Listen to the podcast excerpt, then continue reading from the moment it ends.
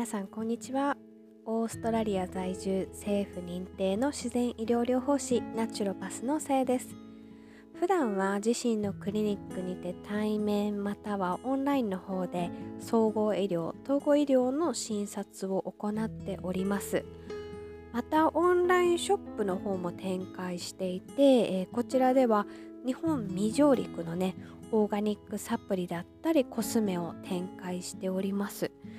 でこちらのショップなんですけれどただただね商品をずらっと並べているのではなくって栄養療法の観点からしっかりと見てね本当に体にとって無害でかつ高品質なものだけをセレクトしてご紹介をさせていただいております。概要欄にねリンクも貼っておりますので是非安心して一度覗いてもらえるととっても嬉しいです。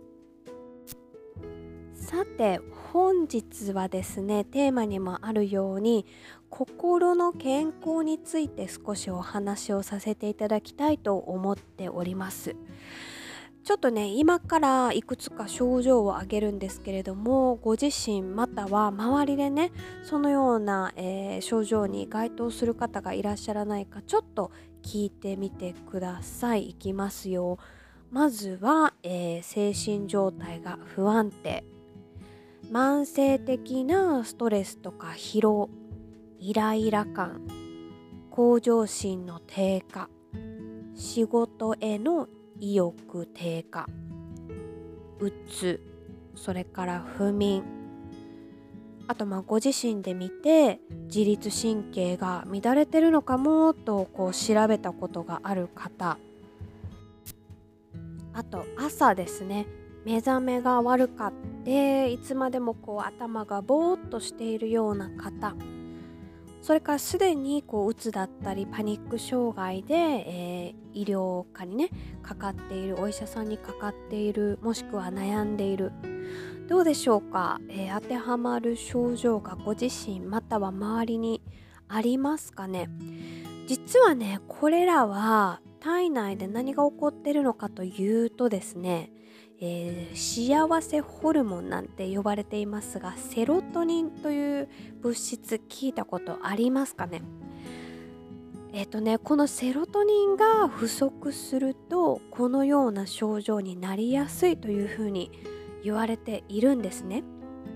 でこのセロトニン何かと言いますとつまりは、えー、脳内物質の一つであるそしてどんなことをしてくれるかというと心のバランスを整えてそしてこう心と体をね安定させるそういったホルモンなんですよ。だからこのホルモンが足りないことによってどうしてもこう不安定になってしまうそういうことですよね。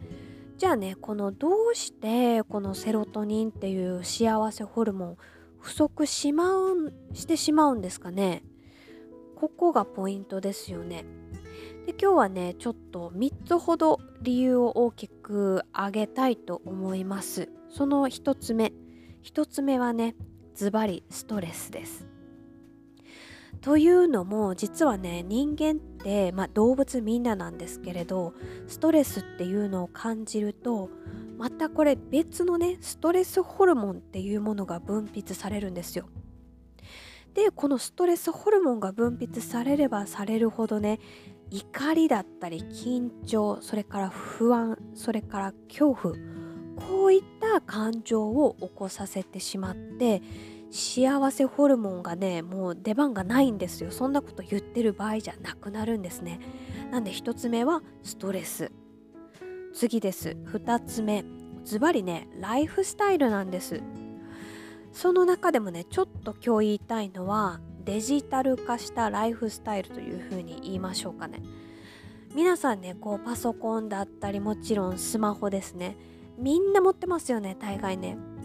でねこれ何が起こってるかというとまずオフィスとか家にこもってこのパソコンやスマホを使う時間が増えて外でねなかなかこう運動をしたりあとまあ散歩だったり日光を浴びたりっていうする時間が非常に短くなってしまったんですよ。でもねちょっと知っておいてほしいんですけれどこの幸せホルモンのセロトニン作るのにね実は太陽の光がめちゃくちゃ大事なんですね。であともう一つは深くこう息をする深呼吸だっていうんですかね深く息をするこれもセロトニンを作り出すのに非常に大切なことなんです。けれどもどうしてもねこうオフィスだったり家の中インドアで太陽に当たらなくってでこうやっぱ運動とかしないとね息も自然とすごく浅くなるんですよね。そういったことから、えー、セロトニンの不足があ芽生えるというのが2つ目ですね。2つ目はライフスタイル特にスマホパソコンをよく使う人要注意です。で次ですね3つ目最後なんで、えー、鳥を務めますよ。これはね、えー、もう私ももうリサーチすればするほどやっぱりここに帰ってくるかとねあの再確認させられるところなんですがセロトニン不足最も鍵を握る3つ目の理由それは腸の健康腸内の健康なんですね。やっぱりここに戻ってくるんですよ。というのはね、えーと、ついついねこう心の健康というと脳の方にね注目が行きがちなんですけれども実は腸というのは第二の脳とも呼ばれているんですけれどもなんでかっていうとねえっ、ー、と大体ねこう人間の体の中に神経系っていうのがね700億個あると言われているんですよ。もうこんなのすごい数字なんでもうなんとなくイメージだけでいいんですけれど何せこの700億個あるうちの500億個の神経の末端は腸内に生息しているんです。イメージできますかね？えっ、とちょっとイメージ皆さんでしてみましょう。こう脳がありますよね。脳みそからたくさんの神経線がこういろいろ指先だったり足先だったりにビヨーンと全身に伸びているんです。がそのうちの70%以上の神経線の末端はお腹にたどり着いてるんです。だからイメージとしてはこう脳みそとお腹がたくさんの線でつながっているっていうイメージですね。想像できますかね。で今日はねちょっとセロトニンに関してお話をしているので、えー、こちらに関して言いますけれどもこれねちなみに科学的に証明されていることなんですけれどもよく聞いてくださいね。なんと体が作るセロトニンのうち90 90%は腸内で作られてるんです。90%ですよ。つまりもう腸内でうまく生産されていないとセロトニン絶対足りないんですよ。でねやっぱり注目していただきたいのが皆さんの腸内健康ですか？ということなんですけれども。さあどうでしょう？例えばですよ、えー、下痢とか便秘とか。分かってはいるけど放置している。そんな状況の方いらっしゃいませんか？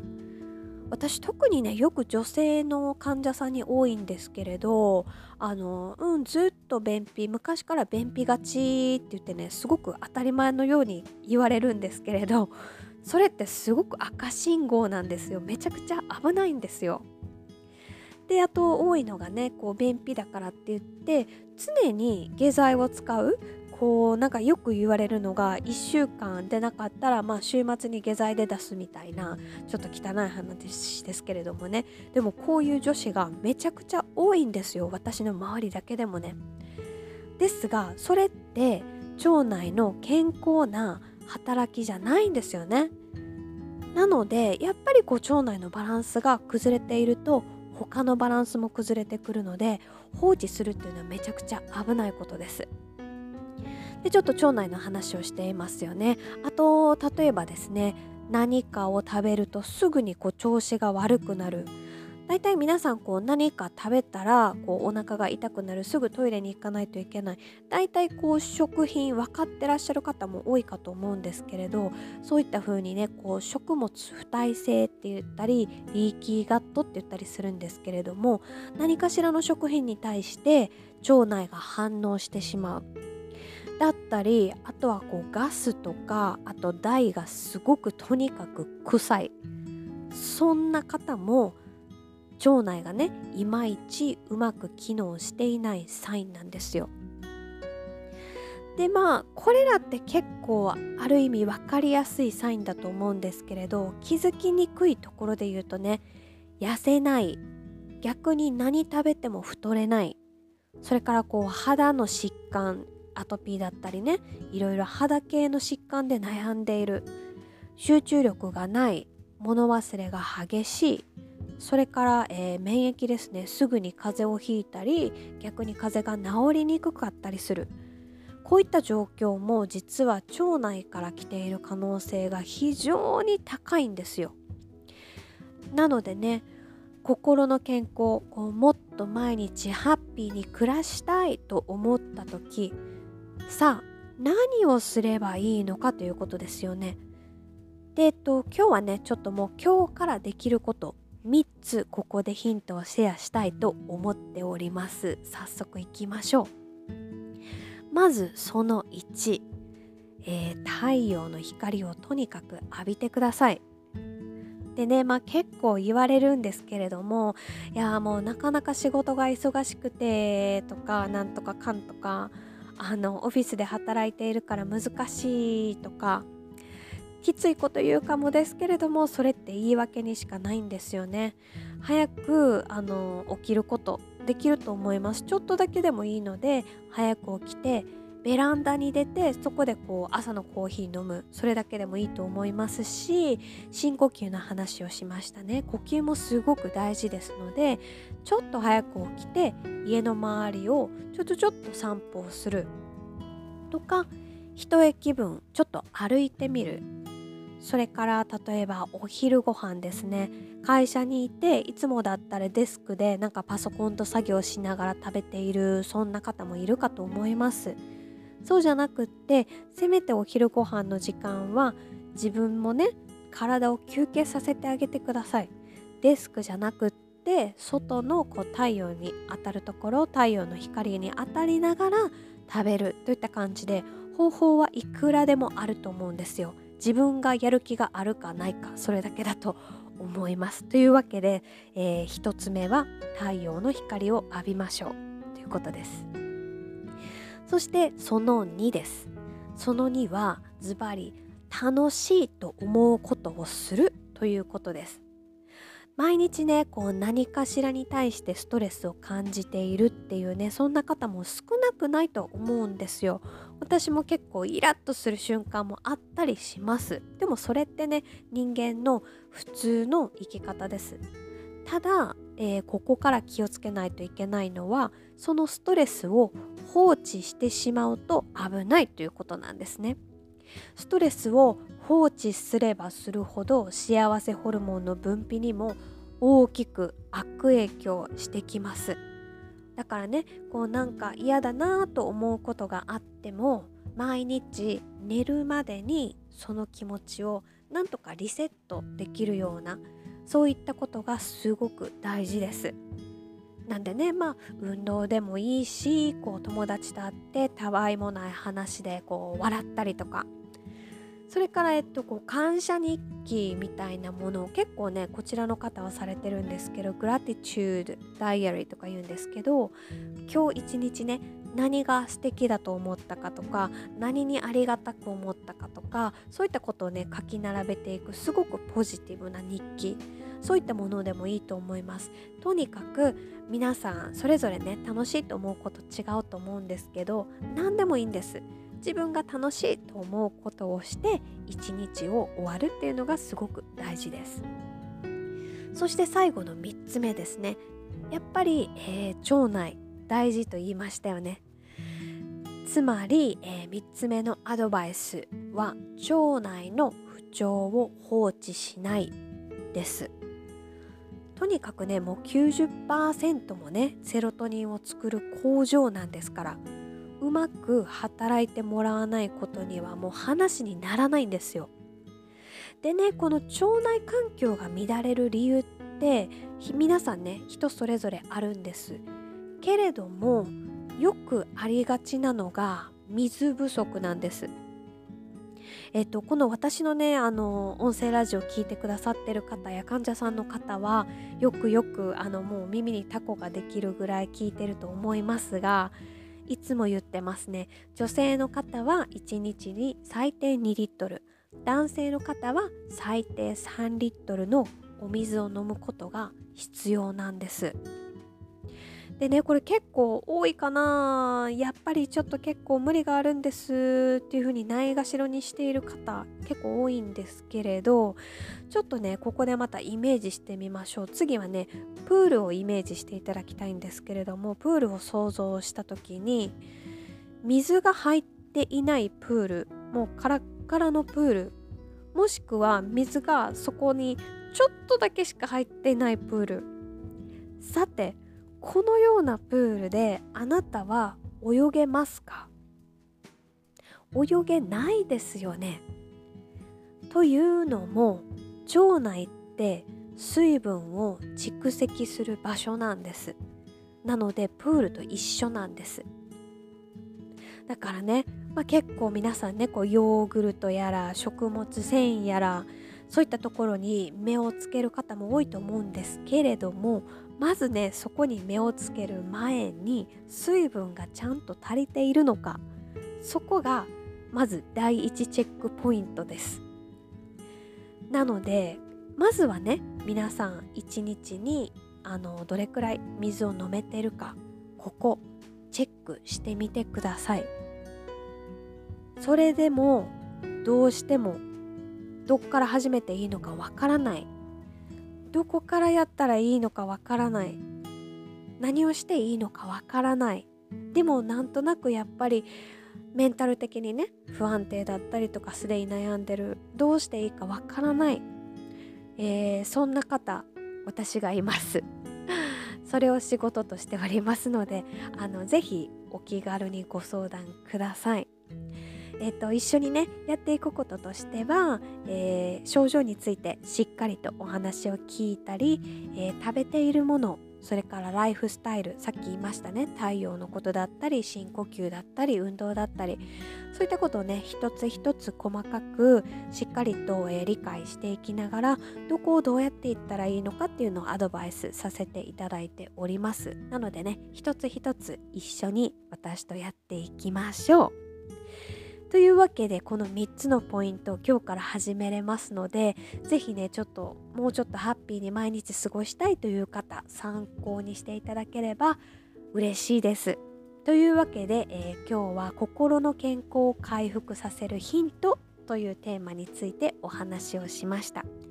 3つのポイントもう一度だけ言いましょう太陽の光を浴びるそれから何か楽しいと思うことをするそして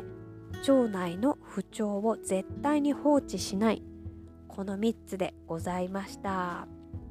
はい最後に、えー、ちょっと一つだけお知らせをさせてください。来月ですね10月9日日本時間の朝9時より1時間 YouTube の、えー、ライブを行います。こちらでね、えー、正しいサプリメントの選び方という題名で、えー、ライブをやっていきたいと思っているんですけれどもとにかくねもう今時スーパーやコンビニで簡単にサプリメントって手に入ると思うんですよね。